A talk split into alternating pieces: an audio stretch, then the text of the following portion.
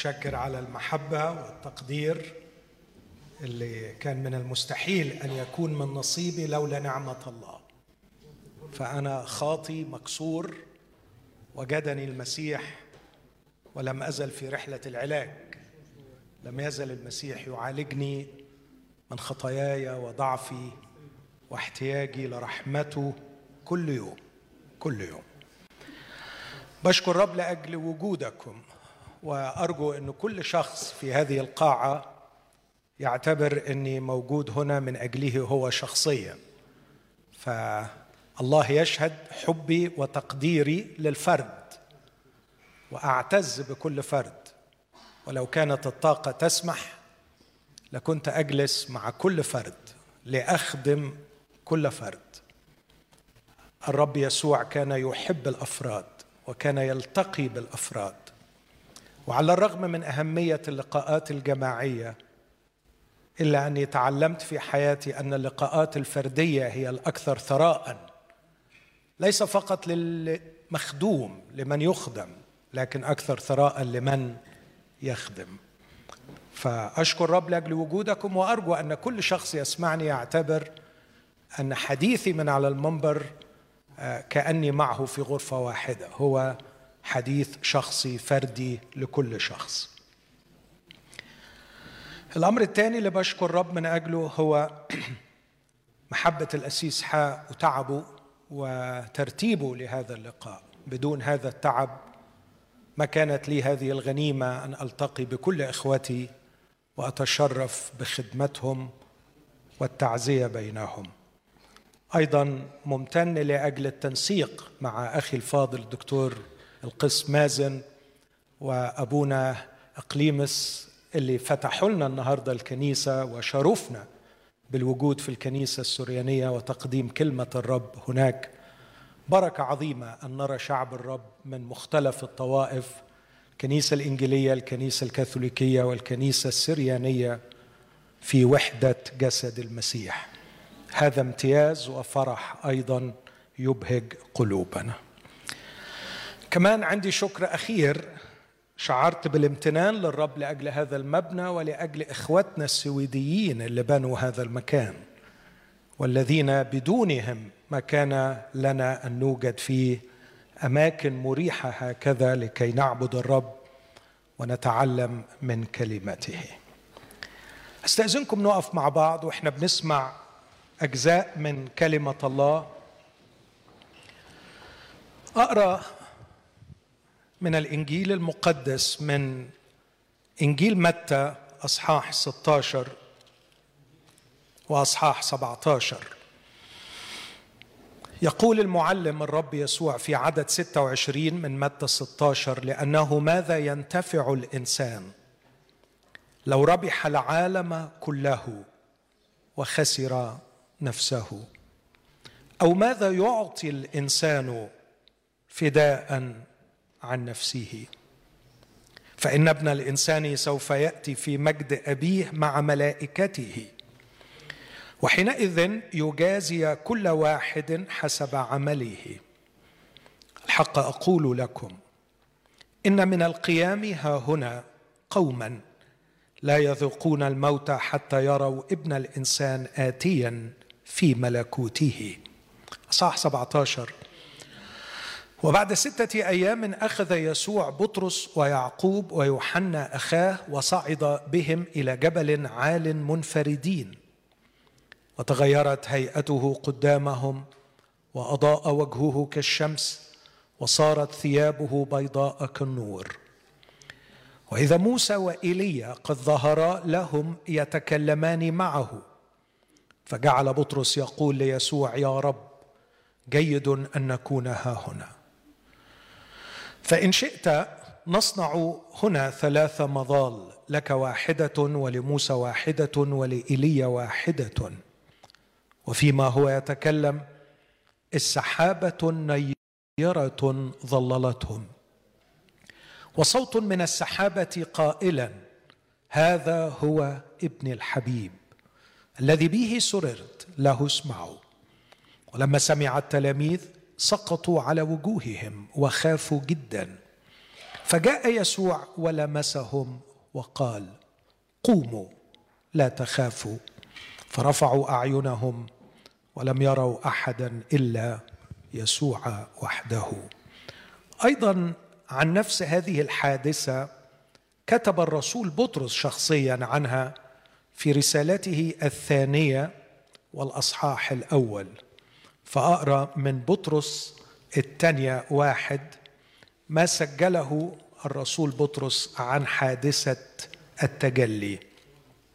يقول في عدد 16: لأننا لم نتبع خرافات مصنعة إذ عرفناكم بقوة ربنا يسوع المسيح ومجيئه، بل قد كنا معاينين عظمته، لأنه أخذ من الله الآب كرامة ومجدا إذ أقبل عليه صوت كهذا من المجد الأسنى: هذا هو ابن الحبيب الذي سررت به. ونحن سمعنا هذا الصوت مقبلا من السماء إذ كنا معه في الجبل المقدس. وأخيرا أختم بقراءة عددين من بطرس الأولى والأصحاح الأول. يقول الرسول بطرس: بطرس رسول يسوع المسيح إلى المتغربين من شتات بنطس وغلاطية وكبدوكية وآسيا وبثينية، المختارين بمقتضى علم الله الآب السابق في تقديس الروح للطاعة ورش دم يسوع المسيح، لتكثر لكم النعمة والسلام. آمين. هذه هي كلمة الرب. تفضلوا.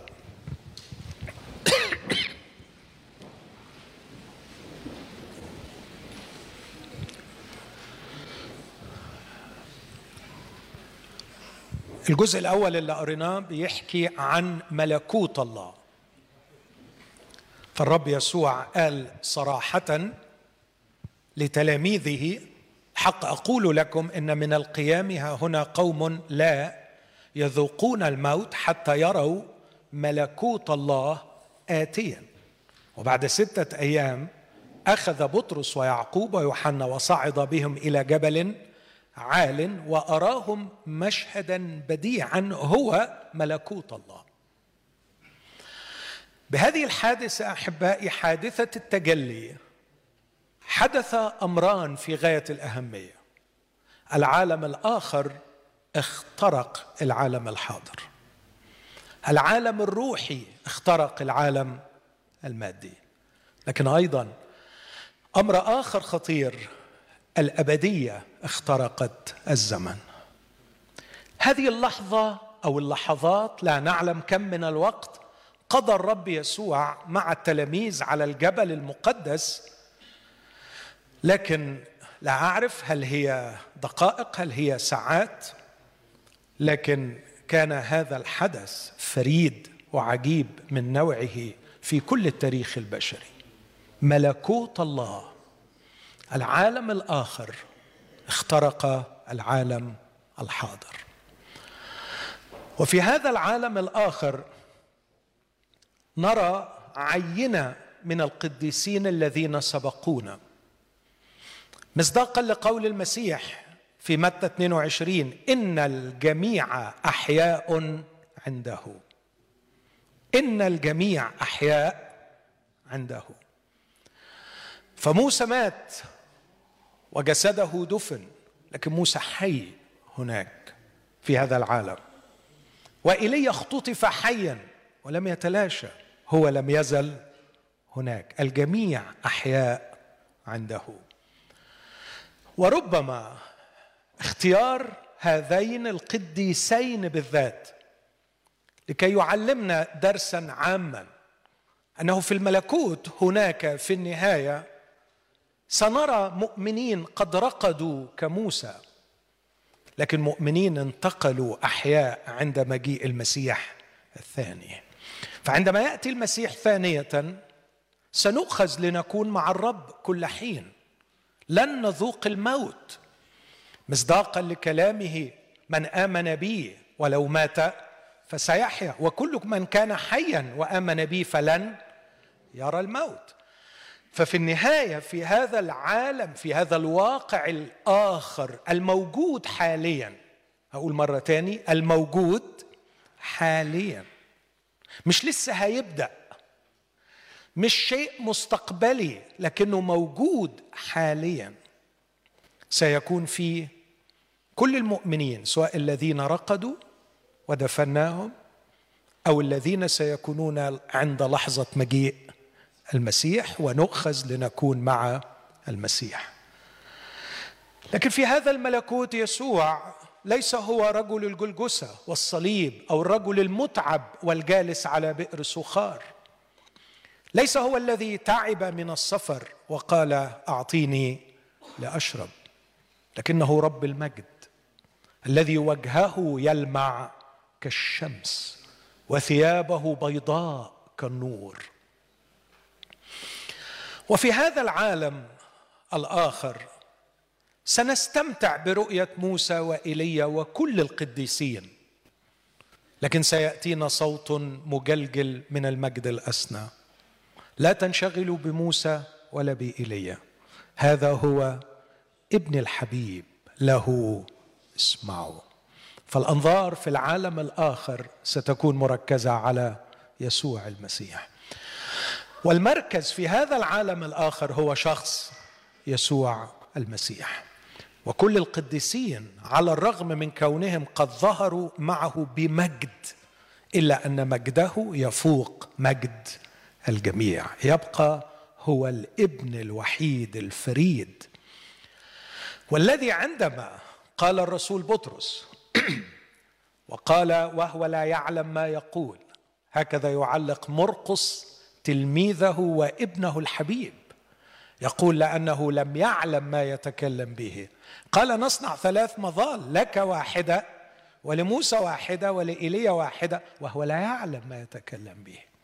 ففي الحال وكأن السماء غضبت، لا يا بطرس، لا يليق أن تساوي المسيح بموسى وإيليا. ففي الحال اختفى موسى وإيليا وجاء الصوت، هذا هو ابن الحبيب له اسمعوا. الكتاب يعلق ويقول فرفعوا عيونهم ولم يروا أحدا إلا يسوع وحده. هذه يا أحبائي لمحة عن الملكوت. وأكرر مرة أخرى، هذا الملكوت لسنا ننتظر حدوثه، لسنا ننتظر تكوينه، فهو موجود من الآن، موجود من الآن. إخوتي الأحباء، عندما نقول أن الكلمة في ملء الزمان، الكلمة صار جسدا، صار بشرا وحل بيننا، أرجو أن لا نأخذ الأمر ببساطة، الله يأتي لعالمنا فالأبدي يخترق الزمن. الأبدية جاءت إلى الزمن، والعالم الروحي اخترق العالم المادي، وصار الله نفسه بيننا، اسمه عمانوئيل، الله معنا.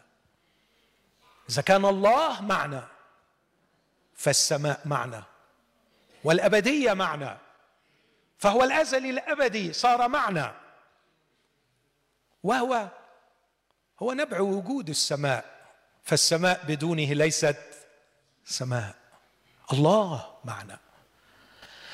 والخبر المفرح أن الله الذي صار معنا كان على الأرض يدعونا أن ندخل ملكوته، فكان يدعونا أن ندخل الملكوت ونحن بعد في العالم المادي. لم يكن المسيح يدعونا أن ندخل الملكوت بعد الموت، لكن كان المسيح يقول توبوا لأنه قد اقترب ملكوت الله، ليس اقترابا في الزمن، لكن ترجمة الإنجليزية الأدق، لأن ملكوت الله at hand، يعني أصبح في متناول أيدي البشر. تستطيع أن تدخل ملكوت الله، تستطيع أنك تخطي خطوة تعبر من الزمان إلى الأبدية ومن الأرض إلى السماء. حد مصدق اللي أنا بقوله ده؟ أتمنى أتمنى أتمنى أن تعرف أن دعوة الله لي ولك في المسيح يسوع، المؤسسة على اختراق الله لعالمنا، على دخول الله، واو، على تلك اللحظة عندما قال للمطوبة. اوعي تفتكري ان ده شيء حدث عادي. ايتها المنعم عليها الروح القدس يحل عليك، هنا في رحمك سيلتقي اللاهوت بالناسوت، سيلتقي الله بالبشرية، وسيدخل الله إلى العالم، وسيخترق الأبدي الزمني ويصبح للبشر الخطاة المنفصلين عن الله فرصة للعودة إلى الله والالتحام بالله والإقامة في ملكوت الله والنعيم في حضرة الملك يسوع المسيح. هذا ليس شيء مستقبلي، لكنها دعوة روحية من الآن. أخوتي الأحباء، عندما تقرأوا على صفحات الأناجيل وصفحات سفر الأعمال والرسائل أن خدام المسيح كانوا يكرزون بملكوت الله، أكيد كارزا بملكوت الله، كارزا بملكوت الله، هذا ما نقرأه عدة مرات في سفر الأعمال. ما كانوش بيكرزوا للناس ويقولوا لهم يا جماعة تعالوا صدقوا علشان لما تموتوا تروحوا الملكوت، لكن كانوا بيقولوا لهم تعالوا ادخلوا ملكوت الله، تعالوا ادخلوا الملكوت. إخوتي، إذا كان لدي خبر مفرح أتيت لكي أعلنه، هو خبر وحيد، إني أقول أن باب الملكوت مفتوح الآن، وأن الملك نفسه يدعوك.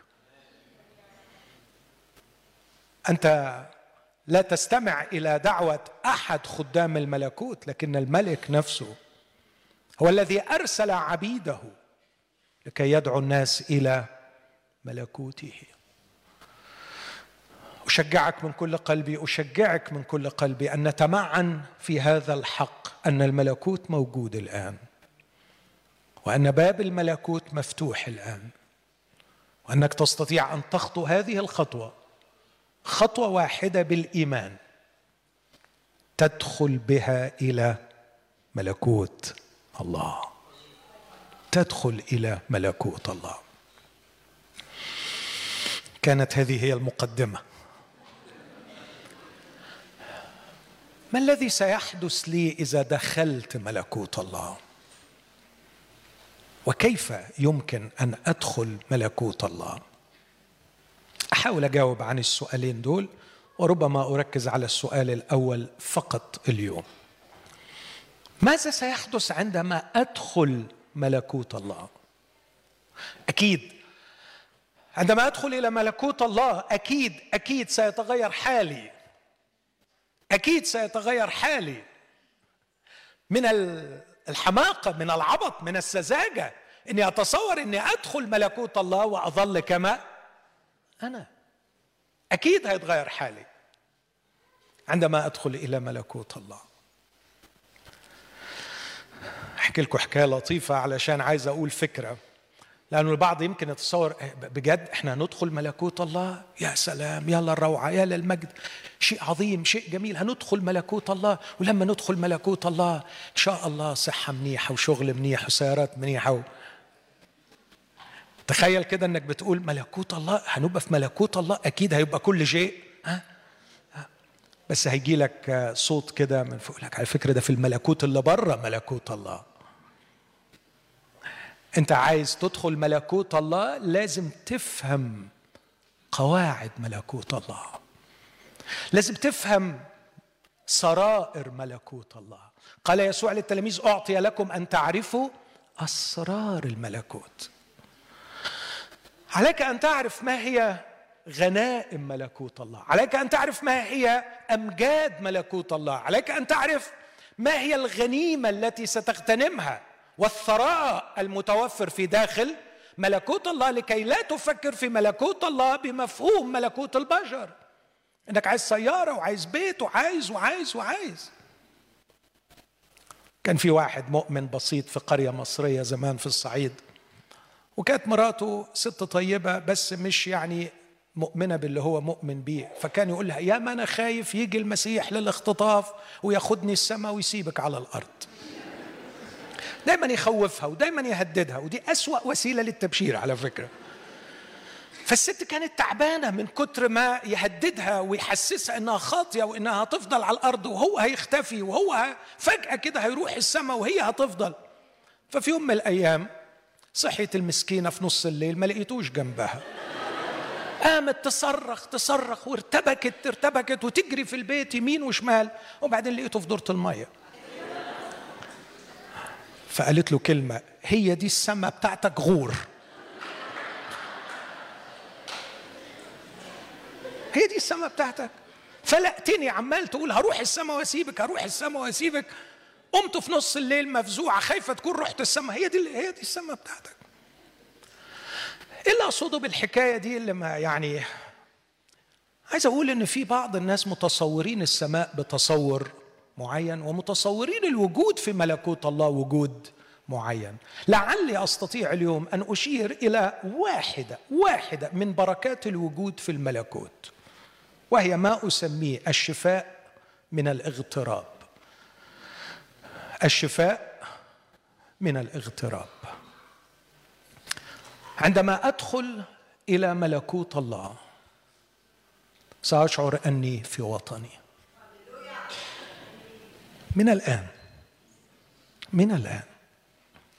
لست في احتياج أن أنتظر مجيء المسيح أو أنتظر موتي لكي أرحل إلى وطني، لكني من الآن أدخل وطني. فوطني ليس مكان، ووطني ليس زمان، لكن وطني ملكوت أبي وحضن أبي وبيت أبي. في حضنه معه في بيته هناك أنا لست غريب.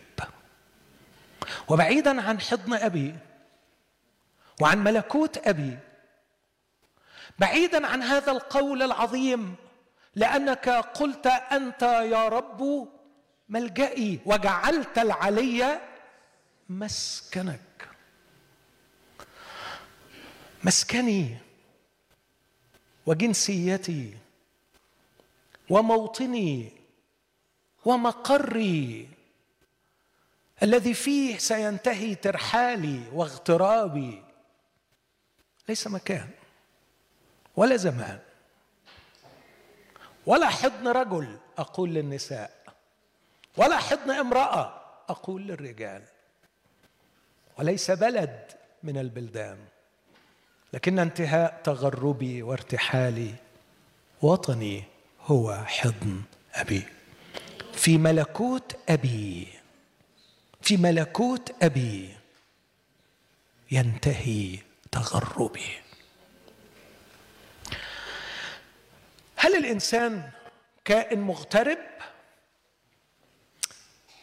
حاول أقف شوية عند الأمر ده. كائن مغترب، هل ممكن أقول لواحد سويدي أنت غريب، أنت كائن مغترب هنا؟ هل لو قدرت أوصل للسلالة الملكية لملك السويد هل أجرؤ أقول له أنت كائن مغترب في السويد؟ أعتقد أنه ده بالنسبة له كلام سخيف. هذه أرضنا، هذه بلادنا، هذه أوطاننا، هنا جذورنا، عشنا هنا آلاف السنين. لكن هذا كلام غير علمي، هذا كلام فلسفيا خاطئ، هذا كلام نفسيا خاطئ، هذا كلام علميا خاطئ. فكل الدراسات الإنسانية تؤكد أن الإنسان كائن مغترب. أتذكر في طفولتي والدي عمل قرار أنا لغاية وقته قريب جدا ما كنتش راضي عنه، بس هو قرار قديم من 50 سنة، بس أنا ما كنتش مبسوط بيه برضه. كنت دايما أقول إزاي أبويا عمل القرار ده فعلا. كنت أحيانا أشعر بالغضب إن أبويا خد القرار ده. كان عمري 10 سنوات، يبقى عرفتوا عمري دلوقتي، مفيش داعي للحسابات كتير. كان عمري 10 سنوات، وكان ليا إخوة أطفال 3 أصغر مني، 4 أطفال، وأمي كانت أم جميلة، مدرسة في مدرسة جيدة في مدينة الإسكندرية، نعيش في عروس البحر المتوسط، نستمتع بعيشة جميلة. لكن أبويا خادم للرب وقرر أن يأخذنا كأسرة ويذهب بنا إلى أقاصي الصعيد ليخدم الرب في قرية هناك شديدة التعصب والكراهية للمسيحيين. ولكم أن تتخيلوا المأساة التي حلت بنا كأطفال. عانينا الكثير. كنت كل يوم أتذكر أني أرجع مضروب، وكان اسمي في هذه القرية ليس ماهر لكن ابن القسيس، كنوع من التحقير أو الإهانة. عانيت بقسوة الاغتراب. فأنا إنجيلي مسيحي مش من البلد، فكر في الفكرة دي، فأنا مش من البلد، وأنا مسيحي مش من الأغلبية، وأنا حتى جوه المسيحيين أقلية، مانيش من الأقباط اللي هم يمثلوا الأكثرية، فيعني غلب ثلاثي بعيد عنك.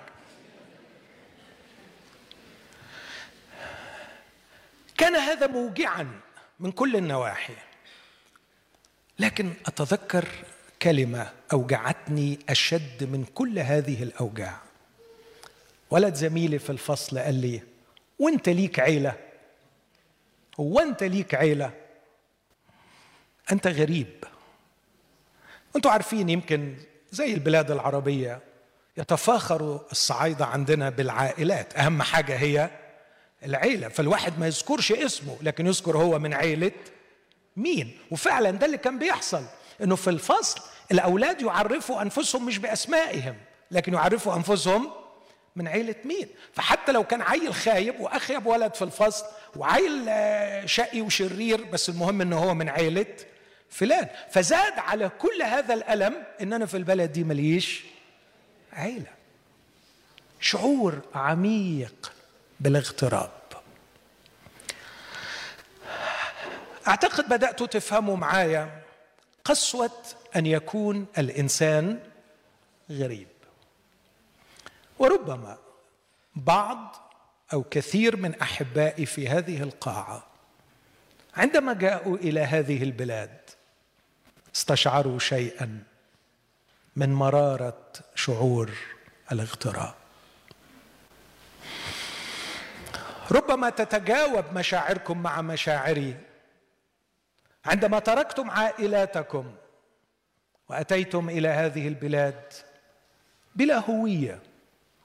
اسم العيلة ولا ليه لازمة، كان ليه لازمة في شوارعنا، كان ليه لازمة في مدننا، لكن أتيتم إلى بلاد لا تحترم اسم العيلة ولا تهتم أنت من عيلة مين، ولا أتينا إلى بلاد لا تتكلم لغتنا، لا يضحكوا لنكتتنا ولا نضحك نحن لنكتتهم، لا نستطيع أن نشعر بالألفة، نحن غرباء غرباء غرباء.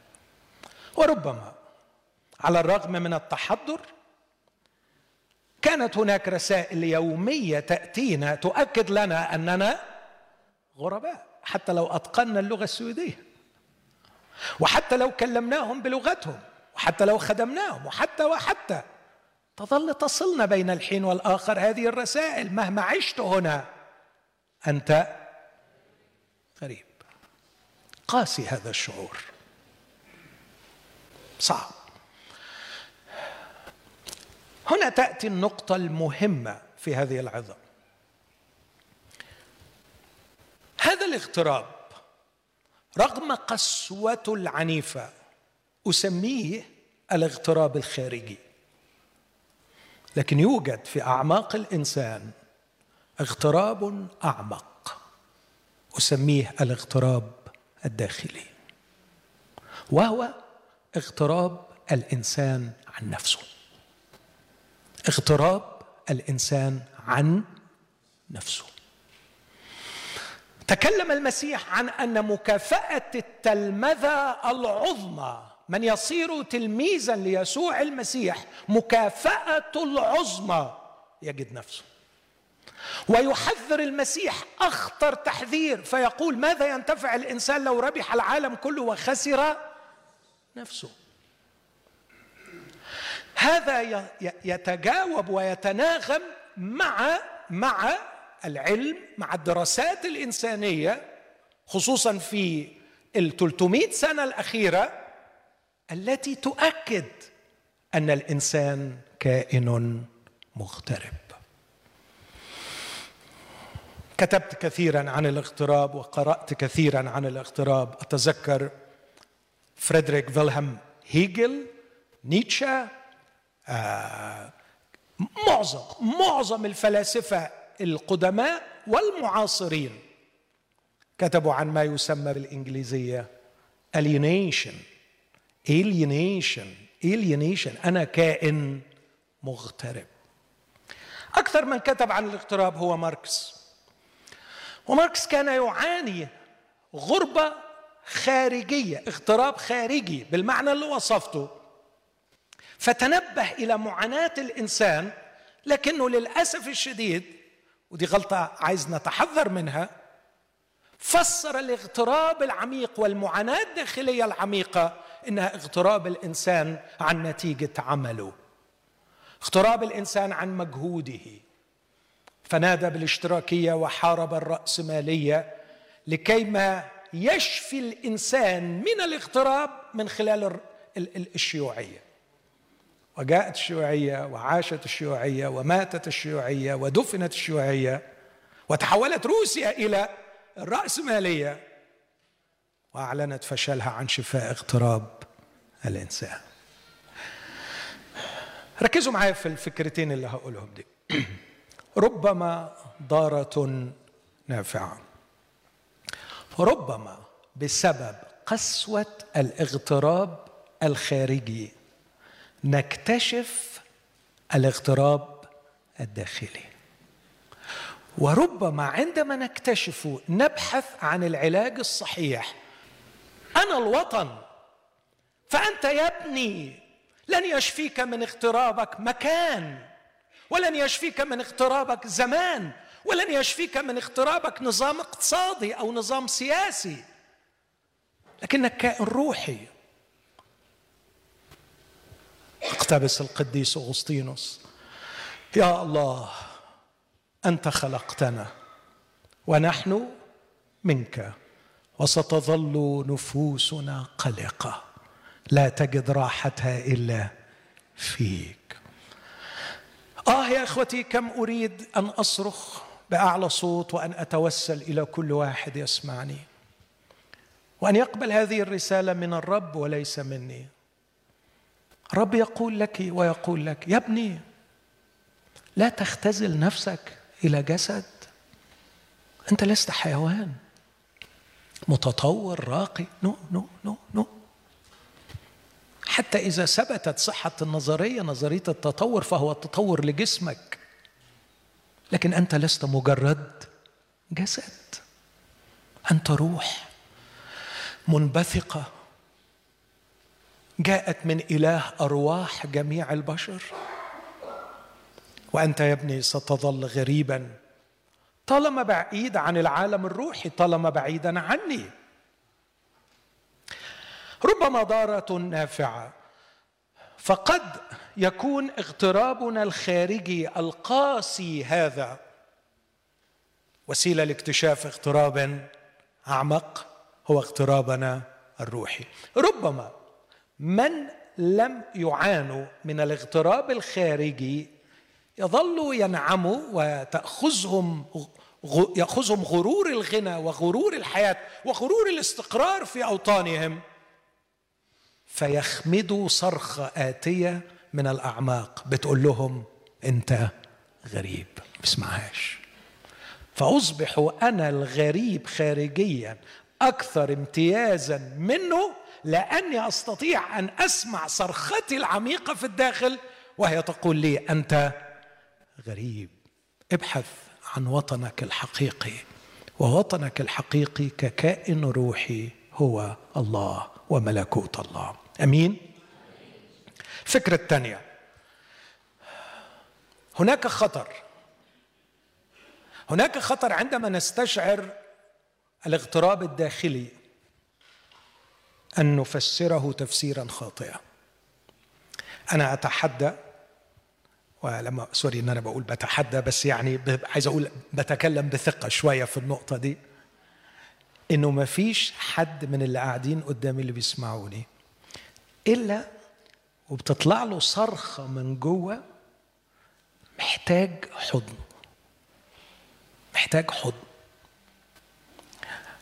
طبيب زميل في مصر، طبيب نفسي، عمل دراسة قال إن الواحد بيحتاج الطبيعي 16 حضن في اليوم. تخيل بقى، يعني معرفش إزاي هتعملوها دي. الطفل طول الوقت عايز أحضان، محتاج إلى الحضن. نكبر في السن، نكبر في المقام، ونظل نحتاج إلى الحضن. كم رأيت من دموع تسكب في العيادة، ورجل أو امرأة يبكي كالطفل وبيقول أحتاج حد يحضني، سنين طويلة ما حدش حضني، أحتاج إلى ضمة. اختبرها داود وقال أبي وأمي قد تركاني والرب يضمني. بس اسمعوني يا أحبائي، ودي الفكرة الثانية. فاكرين الفكرة الأولى؟ أكيد نسيتوها، هقول تاني. رب ضارة نافعة، إنه قسوة اغترابنا الخارجي تشعرنا بالاغتراب الداخلي. مرات لما بيتعالج الاغتراب الخارجي خلاص أعود للعيلة والوطن والناس. فاكرين أيامنا زمان مع العائلات واللمة والهيصة والبيوت الكبيرة والفخامة واسم العيلة ما كناش سائلين في ربنا، ما كناش محتاجينه.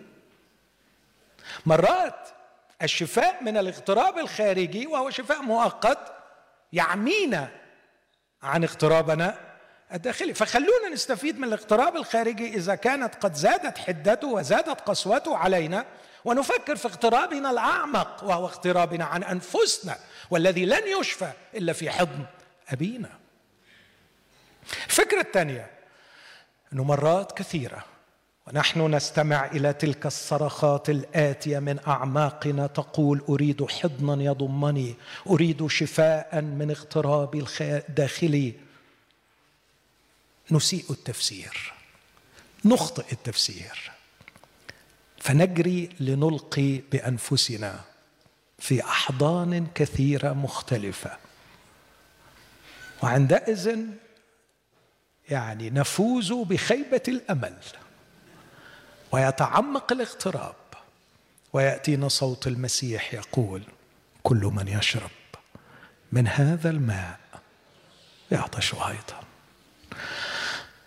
ظنت المسكينة أنه في حضن الرجل سينتهي تغربها، فألقت بنفسها في حضن أول رجل أراد الزواج بها، وبعد أيام سنين لا أعرف نضب النبع، جف البئر، وعادت تشعر بالعطش المرير.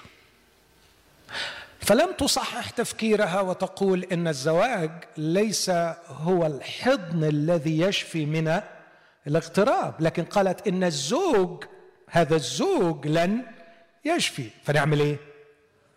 خدوا واحد تاني. فجربت الثاني وجف البئر ونضب النبع، وعادت من جديد المسكينة تشعر بالعطش الشديد، لكنها قالت معلش، الشاطر يقع مرتين لكن الثالثة تبت إن شاء الله.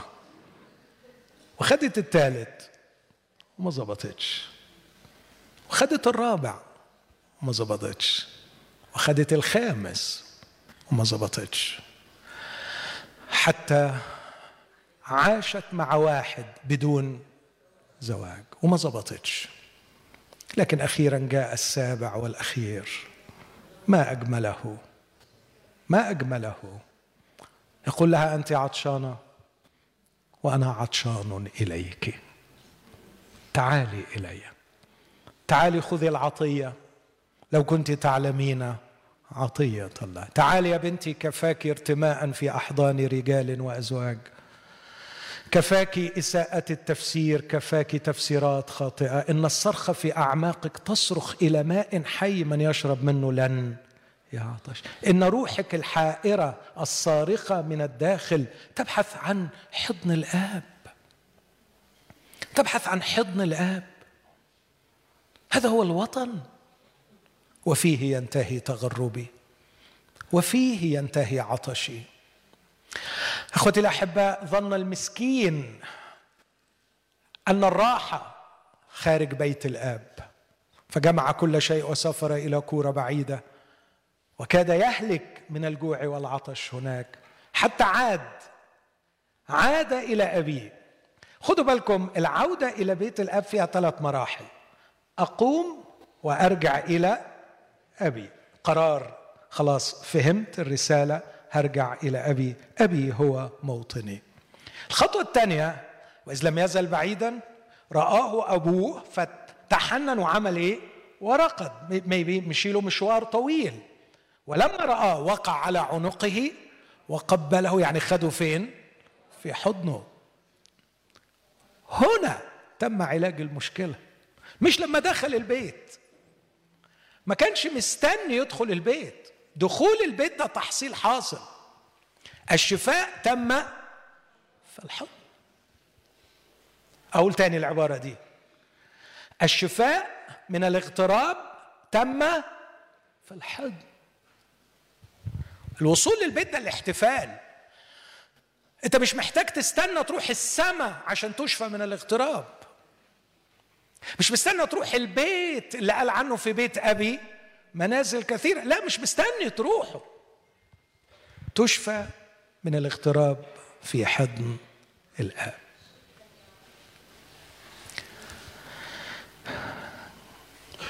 كتبت مرة زي قصيدة صغيرة نهايتها بيقول: في حضن أبي انتهى تغربي، عندما سمعته يقول ابني هذا كان ميتا فعاش، في الحضن استلمت بطاقة هويتي مكتوب عليها بطاقة هويتي، استلمتها في حضن أبي، وأنا هنا في الدنيا مكتوب عليها ابن، وهذا يكفي، مش عايز حاجة تاني. ابن. انظروا أية محبة أعطانا الآب حتى ندعى أولاد الله. يوحنا 1:10: أما كل الذين قبلوه أعطاهم سلطان أن يصيروا أولاد الله. ماذا ترجين بعد يا نفسي؟ ماذا ترجين وبماذا تحلمين يا نفسي بعد أن وجدت حضن أبيك مقرك الأبدي؟ في حضن أبي. فاكرين الفكرتين؟ مش هعيد تاني.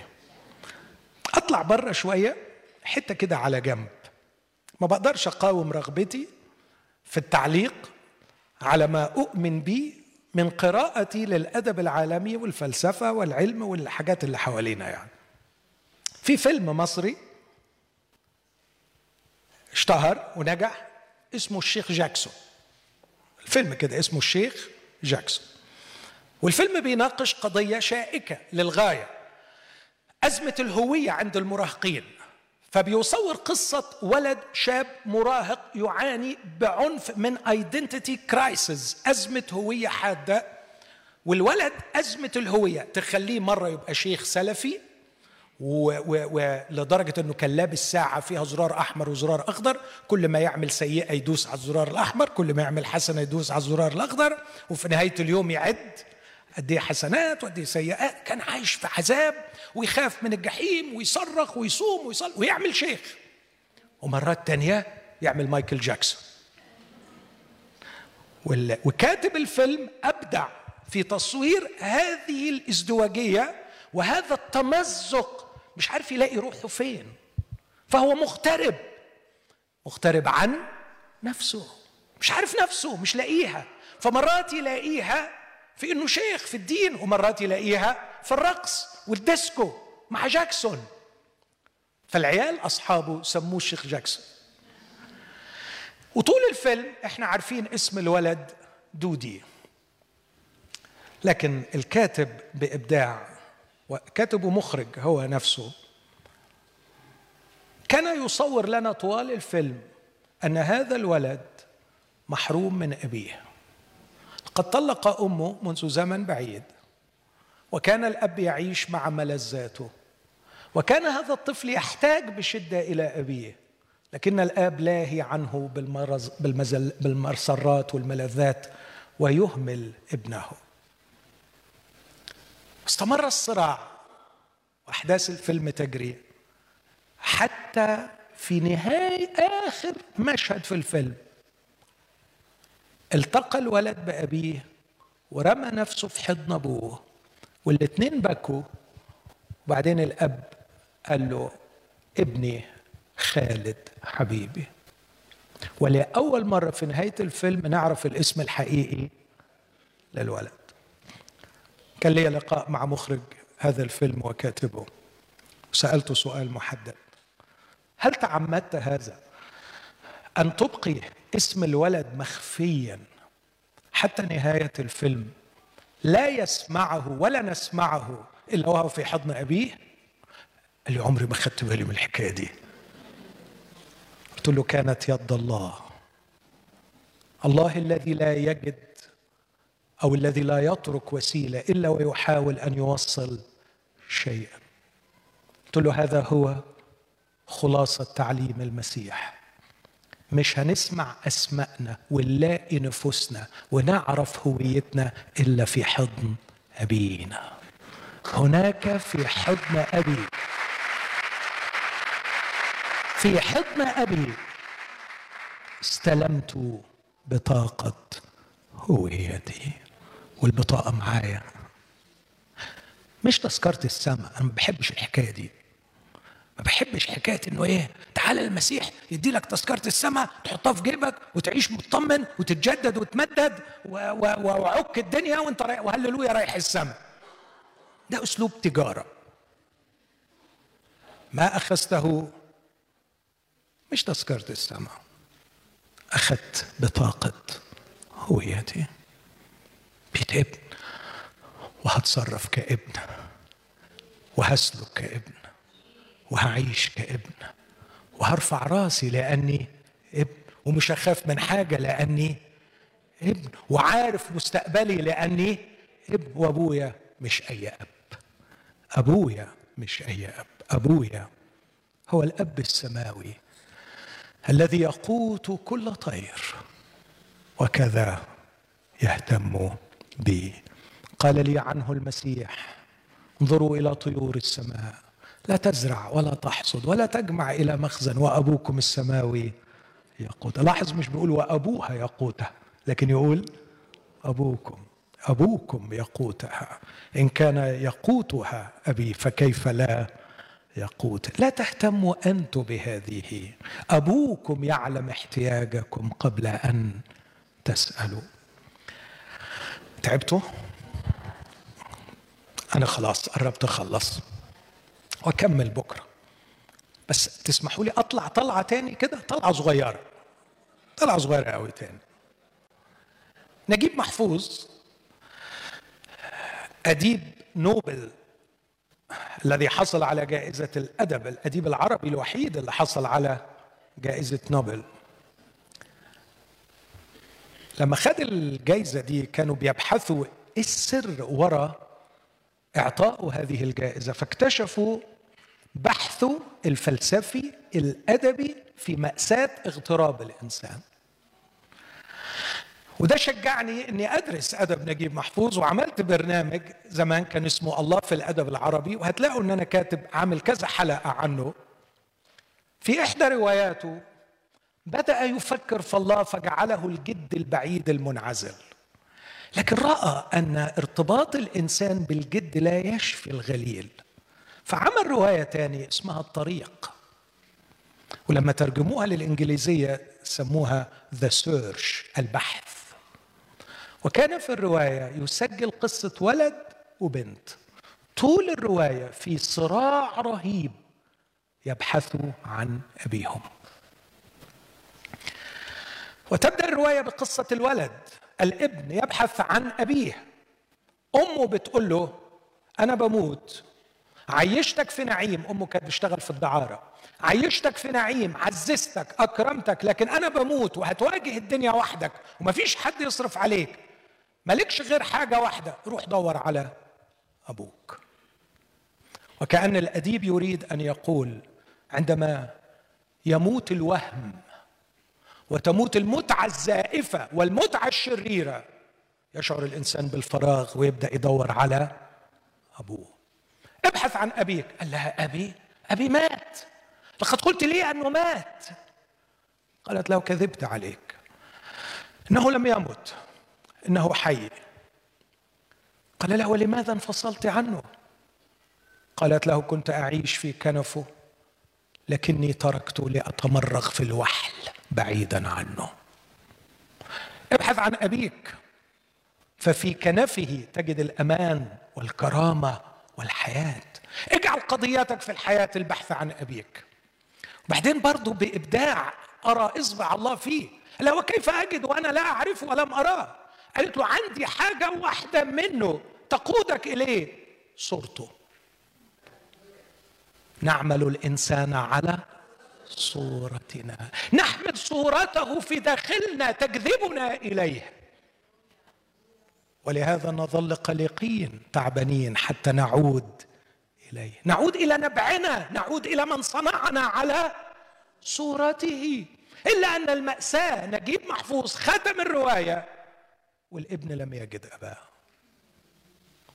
جاء يسوع المسيح ليقول مش الابن يدور على الآب، الآب اللي باعت يدور على الابن، والابن بينتهي به المطاف في حضن أبيه. هذه روعة المسيحية. المسيحية ليست ديانة يا أخوتي، المسيحية ليست منظومة عقائد، المسيحية ليست منظومة شعائر، المسيحية ليست فلسفة، المسيحية هي مصالحة وعودة الابن إلى أبيه، دخول الإنسان إلى ملكوت الآب وإقامته في ملكوت الآب. يلخص الرسول بولس في كولوسي 1 هذه الكلمات: شاكرين الآب، شاكرين الآب الذي أهلنا لشركة ميراث القديسين في النور، الذي أنقذنا من سلطان الظلمة ونقلنا إلى ملكوت ابن محبته الذي لنا فيه الفداء، بدمه غفران الخطايا. العالم الروحي عالم حقيقي موجود، موجود. طب أسأل سؤال جغرافي، موجود فوق ولا تحت؟ موجود يمين ولا شمال؟ طب الكلام غريب، مفيش حاجة اسمه فوق وتحت، واحنا فاهمين أبعاد هذا الكوزموس. العالم الروحي النهارده بيقولوا يا سلام أينشتاين اكتشف البعد الرابع. بعض العلماء النهارده بيقولوا في احتمال يبقى في 11 بعد في هذا الكون، أبعاد أبعاد. طب أمال العالم الروحي شكله إيه؟ لا أعرف عنه الكثير، لكن أعرف عنه أهم شيء إنه حقيقي. It's true. خدتوا بالكم أنا قريت في بطرس، بطرس بيقول إننا لم نتبع خرافات مصنعة إذ عرفناكم بقوة ربنا يسوع المسيح ومجيئه وملكوته، إذ كنا معه على الجبل المقدس معاينين عظمته، لأننا سمعنا صوت من المجد الأسنى. يا إخوانا كنا هناك، فيزيكلي كنا هناك، بأحاسيسنا كنا هناك، وشفنا بعينينا وسمعنا بوداننا. It's not delusion، ما هوش وهم، إنه حقيقة قائمة. إخوتي القديسين موجودين، والملائكة موجودين، والأبرار اللي رحلوا موجودين، ويسوع موجود في عالم روحي، قام من الأموات وجلس في يمين العظمة في السماوات. العالم الروحي حقيقي. الأمر الثاني، أنا مش مستني أموت ولا المسيح يجي لكي أدخل إلى هذا العالم، لكني أدخل إليه من الآن. أخطي وأدخل ملكوت الله. وعندما أدخل ملكوت الله سأنعم بأشياء كثيرة جدا، لكن أولها وأهمها وعلى باب الملكوت أخذ بطاقة الهوية مكتوب فيها ماهر ابن، أنا ابن لله، وهنا في حضن أبي وفي ملكوت أبي أشفى من شعوري العميق بالغربة. فلا أسيء التفسير، فعندما أسمع صرخات الاغتراب من داخلي لن أرقد إلى الجنس ولا إلى المال ولا إلى الشهرة. خلاص عرفت سكتي، وعرفت أن كل هذه الأبار لا تشبع. لن أبحث عن سلطة، لن أبحث عن شهرة، لن أبحث عن قوة، لكن كلما شعرت بلسعات الاغتراب في داخلي أبحث عن شيء واحد هو حضن أبي، أجري على حضنه وأقول له أعمل إيه؟ ضمني ضمني ضمني. تذكر صديق عزيز أستاذ كبير جدا في إحدى جامعات إنجلترا في علم النيورولوجي، وهو أستاذ إنجليزي، وكنت أشعر فيه زي الملاك زي القديس الراجل ده، فكنت دايما منبهر بشخصيته. فمرة بقول له ستيفن، عايز أسألك سؤال تجاوبني بصراحة، هل تجرب جنسيا؟ هل تشعر بالتجارب الجنسية وقسوتها؟ أنا يا أخي شايفك زي الملاك، أنت مش من الدنيا دي. قال لي ماهر، أنا دايما أجرب جنسيا، وآخرها في المطار وأنا جاي، وأنا معدي كان في واحدة لبسها جليل شوية يعني، أو جليل حبتين، فشعرت بالتجربة الجنسية. قلت له طب عملت إيه يا ستيفن؟ قول لي. قال لي غمضت عيني وقلت له هاجمي هاجمي، احضني، أرقد إلى حضن أبي. لن أسيء التفسير فأرقد إلى رغبة جنسية أو إلى مواقع إباحية أو إلى شهرة أو إلى سيطرة أو إلى صراع مع الناس أو إلى خناقة مع امرأتي وأقول لها أنت مش شبعاني، ولا خناقة مع جوزي وأقول له أنت مش بتجيب لي. أرقد إلى حضن أبي وأشبع. اسمعوني في آخر حاجة،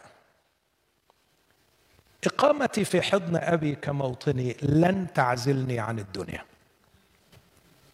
لن تعزلني عن العالم، بالعكس هتخليني أعيش صح قوي في قلب العالم. هعيش صح قوي سياسيا، اقتصاديا، جنسيا، أخلاقيا، هعيش صح في شغلي، هعيش صح في علاقاتي، هعيش صح في كل مجالات الحياة، لأني شبعان، لأني مستقر، لأني هادئ من الداخل، لأني مقيم في حضن أبي. المشكلة مع الناس لما بيتعاملوا مع المال، لما بيتعاملوا مع الشهرة، لما بيتعاملوا مع النجاح حتى وهم مغتربين، بيحاولوا يجعلوا هذه المجالات هي موطنهم، فبيبقوا بيدافعوا عليها زي الأسود، وده اللي بيخليها تفسدهم ويفسدوها.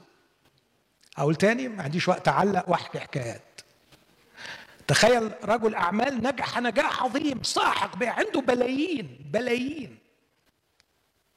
كنت أزور من فترة واحد من هؤلاء، سألني سؤال غريب جدا في نهاية الحديث وهو على فراش الموت. صنع نجاحات تكتب عنها أشهر الجرائد والمجلات. قال لي عندي سؤال ليك، عندك صديق؟ قلت له يا ليه بتسأل السؤال ده؟ قال لي تصور أنا ما عنديش صديق، أنا حققت كل هذه النجاحات لكني سأخرج من الحياة بعد قليل بدون صديق.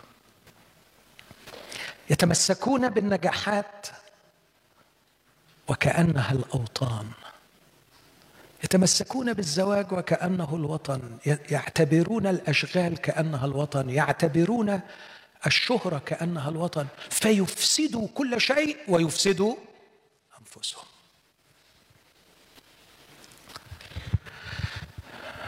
اكتفي بكده عشان ما تتعبوش، لكن خلونا نقف مع بعض واحنا بنختم وبنسبح. اتفضلوا وغمض عينيك وخد دقايق كده من الصمت، وانا هسكت، انا هسكت واسيبك مع روح الله لحظات من الصمت راجع فيها ما كلمك به الرب.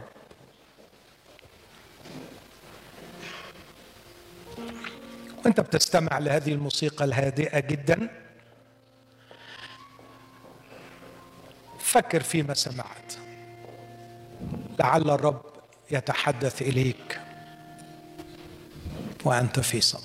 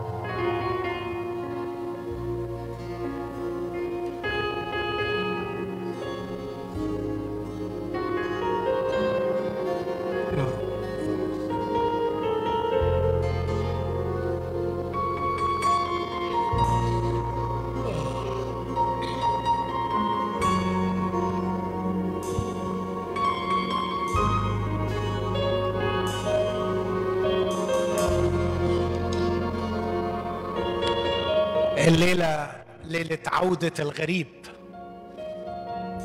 الليلة ممكن تكون عودة الابن إلى أبيه. الرب ما رتبش الفرصة دي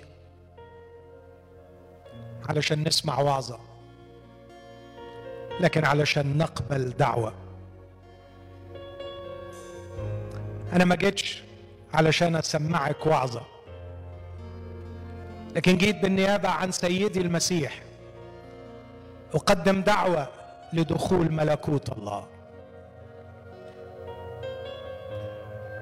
أختي وأخي، أحبك من قلبي وأخشى عليك من رفض الدعوة. ستعيش غريب ولن يشفي اغترابك أي شيء في هذه الحياة. ما يبقاش بينك وبين الملكوت خطوة وتخرج زي ما انت،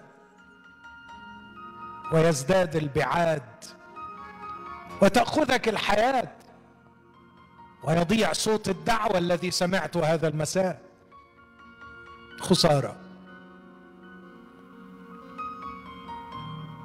الرب يقرع على باب قلبك، إن سمع أحد صوتي وفتح لي الباب أدخل إليه أتعشى معه وهو معي. يقول المسيح أنا هو الباب، إن دخل بي أحد يخلص ويدخل ويخرج ويجد مرعى. ويقول عنه تلاميذه الكرام وليس بأحد غيره الخلاص، ليس اسم آخر قد أعطي بين السماء، اسم يسوع. غمض عينيك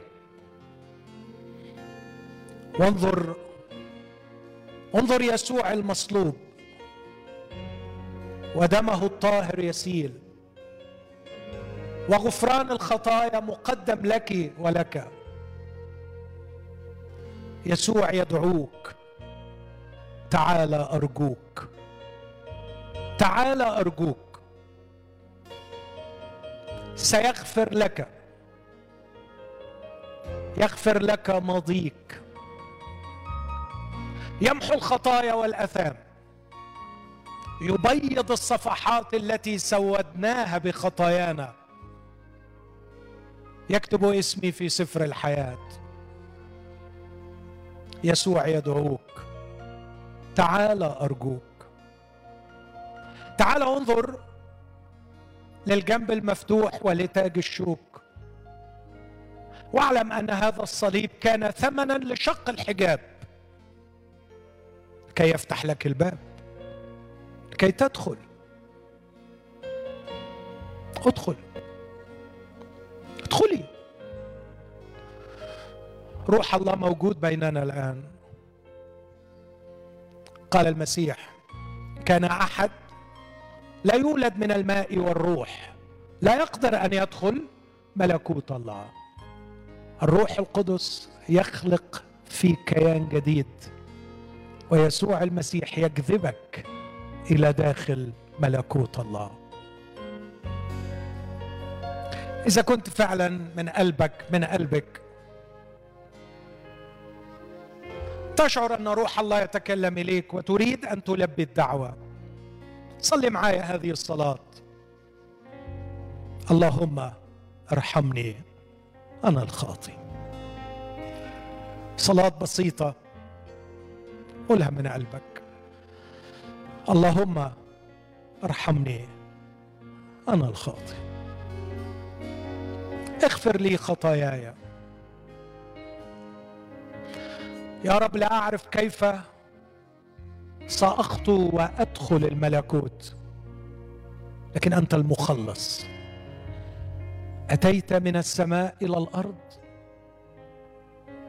ليس عسير عليك أن تأخذني من الأرض إلى السماء وتدخلني الملكوت.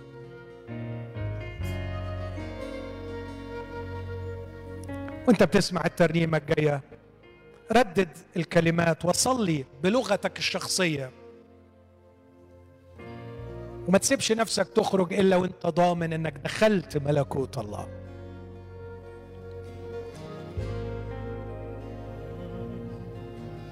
الأحضان الأبوية قلبك بينادى علي.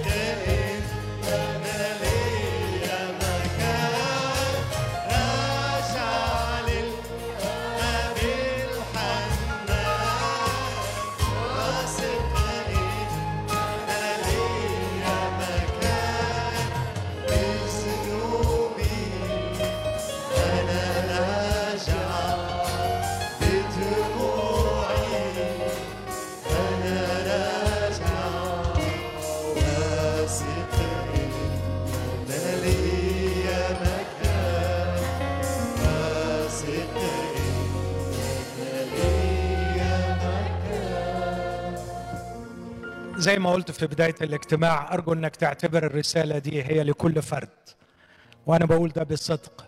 اعتبر أن اللقاء والمحاضرة الطويلة دي أن أنا كنت قاعد أنا وأنت لوحدينا، كنت قاعد أنا وأنت لوحدينا، وأرجوك اقبل الرسالة دي من الرب. في داخلك عطش، في داخلك غربة لن تشفى إلا في حضن الآب السماوي. الأمر الثاني، اوعى إبليس يضحك عليك ويقول لك الآب السماوي ده وهم.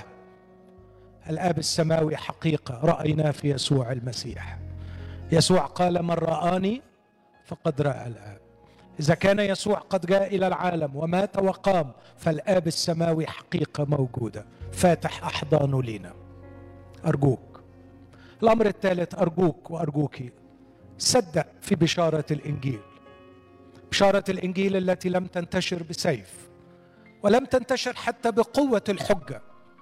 2000 سنة والبشارة تنتقل من جيل إلى جيل لسبب واحد، إنها حقيقية وبتغير القلوب. لست أستحي بإنجيل المسيح لأنه قوة الله للخلاص. هذا الخبر، هذه البشارة، في هذا المكان، في هذه البلاد، في أدغال أفريقيا، في البيت الأبيض، في أعلى الأماكن، في أكواخ حقيرة، وصلت البشارة وغيرت النفوس وخلصت النفوس. غيرت علماء، غيرت فلاسفة، وغيرت أبسط الناس. اختلفوا في كل شيء، من كل لسان، من كل لغة، من كل جنس، اتفقوا في شيء واحد، أنهم مغتربين عن الله. وعندما عادوا صاروا جميعا أبناء. أبناء. لا أقدم لك دعوة كي تكون غنيا أو ناجحا في هذه الحياة. وإيه قيمة الغنى والنجاح وأنت من جوه خربان؟ يجي الغنى والنجاح تفسدهم ويفسدوك، تضيعهم ويضيعوك. لكن أقدم لك دعوة أرقى، أن تكون إنسان، أنك تلاقي نفسك. ماذا ينتفع الإنسان؟ أو ربح العالم كله وخسر نفسه، أو ماذا يعطي الإنسان فداء عن نفسه؟ الليلة دعوة تلاقي نفسك في حضن أبيك. إذا كان عندك أي صورة سلبية عن الله، اسمح لي أقول لك مضحوك عليك. الله حلو، الله حلو. واحد قال ذوقوا وانظروا ما أطيب. أمال أنا عندي خبرات سلبية. حبيبي عندك خبرات سلبية، بس كون عندك خبرات سلبية مش معناها أن الله وحش. على فكرة اللي قال ذوقوا وانظروا ما أطيب الرب عدى في مصايب. هو أكتر واحد شهد وقال الرب صالح، الرب صالح، الرب جميل وحلو. إذا كان عندك صورة مشوهة إبليس صدرها لك عنه، دي مسؤوليتك أنت، دي غلطتك. الله حلو، الله صالح، الله محب، العلي لا يصنع شرا، الله جميل ونقي. تعال إليه، تعال إليه وسلم ليه. تعرفوا الترنيمة دي؟ خلينا نقول تعال إليه وسلم ليه، وحط حياتك بين ايديه. هيغفر ليك خطايا ماضيك، هيقومك على حيلك ويرجعك.